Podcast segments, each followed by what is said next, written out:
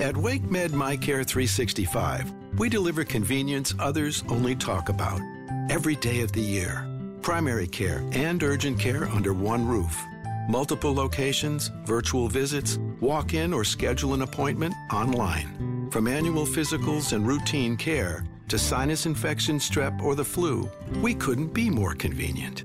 Learn more about our kind of care and our kind of convenience at wakemed.org. Welcome to that interview. I am Chris. This guy is Robbie from Ripe.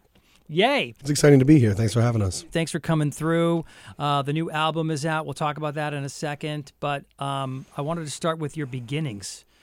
When did Ripe get together? You, were you in college at Berkeley? It was right at the beginning of college was the first iteration. It's been sort of a wonderful chaotic thing for a long time but Okay. it started off as just people that were meeting up at house parties starting to make tracks together because we were all at music college um, and sort of out of that were birthed the first songs that became ripe songs before the name of the band even existed um, it was just people in somebody's apartment kind of getting together over uh, recording software and building things one piece at a time uh, and so that yeah that's the absolute beginning and then through the college experience we kind of found the iteration of the band that's gone the distance Okay. Mm-hmm. When did it become a serious thing? When was it? Because in the beginning it was probably just fun getting together and making stuff. I mean, serious, probably about 45 minutes. You know, earlier today, we finally decided that we're going to stick it out and go the distance together forever.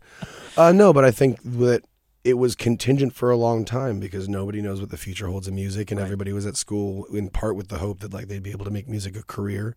Um, as well as just a passion. So, the end of college, there were some moments where we had to sit down and decide, like, do we take this seriously? And the answer was, we're going to give it at least six months. And then at the end of those six months, the next steps were apparent to us. Uh, and you know, it's not the answer that like teenagers want to hear when they're starting out, but like it has really sort of been this thing that at every turn there's been a reason to keep going, and so it's a lot been allowed to sort of grow at its own pace. Well, that's what's so great about that attitude when you're in college is that you just have this confidence of like, it's going to work out. I'm going to just keep taking steps until I shouldn't take steps. In a Uh, Yeah, yeah. What's the what's the Bob Dylan quote? Is like I was older then, I'm younger than that now. It's so it sort of feels true Yeah. about that particular kind of bullheaded confidence. Yep. Uh, Brighter Blues, the sophomore album. Bright blues. Bright Blues, sorry. Bright okay. Blues, sophomore album. I know you listened. You don't have to. You don't have to. English is hard, man. Sorry. Um, it's the first time that you had co-writers. Yeah, just predating the album is when we first started working with them again. But they're actually two guys that in college would sub- substitute on our horns when our horns weren't available. Okay. And just people that we had sort of the rambunctious like party memories with, uh, who went to California and cut their teeth for the five years that we weren't living together uh, in the production space. And um, we sort of collided with them and reconnected with them and started making a couple songs with them. And there was something undeniable to the quality of us working alongside these people that were focused on you know more immediate writing but knew us very well um, and when the time came to to start making what turned out to be a new record it just kind of felt obvious that this friendship energy felt really good and the songs that we were making with them in mind were uh, just you know w- what we wanted at the time Did you sound different from that first album? Um, I mean, you'll have to ask the fans. It's I feel like for us, it's every year, even if there's not new music out, we're pushing ourselves to sound a little bit different and a little bit the same. Um, but I think that we've moved a little bit in the studio space towards focusing on songcraft. I think that most of the first record was somebody playing something live in a space, making eye contact with the rest of the band as it was happening, uh, even in moments where it was overdubs. And I think that there was a little bit more trust this most recent time that no matter what was happening in that moment, everyone involved was serving the song, everyone involved was serving the ethos of the band and the ethos of the record. Uh, so I think that like obviously that's a difficult thing to nail down sonically, Yeah. but in terms of the way the album came together, that feels like the biggest change. Okay. Let's chat about Noise in the Forest, the song we're playing quite a bit on that station. Well, thank you for doing that. Um, I read that. I'm going to quote you. It's a loving look at anger. Talk to us about that. Yeah, I can only speak for myself, but I think that it seems that other people feel a certain amount of this way. But like, what I used to think was like I don't get angry was actually only having a one and a ten on my volume knob. Um, and I think that, you know, as the last few years have taught me, and I'm sure other people, it's like every emotion has depth and nuance to it, and you know, coming to terms with what it all means and like slowing down in the space to kind of get a, a view of what's actually going on uh, has been certainly how I've had to survive kind of waves of crazy emotions as they crash. Uh, and I think that to me, the goal with our music is always to take whatever is actually real in the room and kind of trace it back to something that feels kind of cathartic. Uh, and it's I don't know, it's fun to have a song that starts off in a place of anger, Yeah. uh, and by the end of it, feels like it's no longer in this angry place. It's in this like explosive and joyous space. Yeah, it's definitely a joyful record for sure. Yeah, Uh, you've done a lot of festivals. You've done Bonnaroo, you've done ACL Fest, you've done Firefly.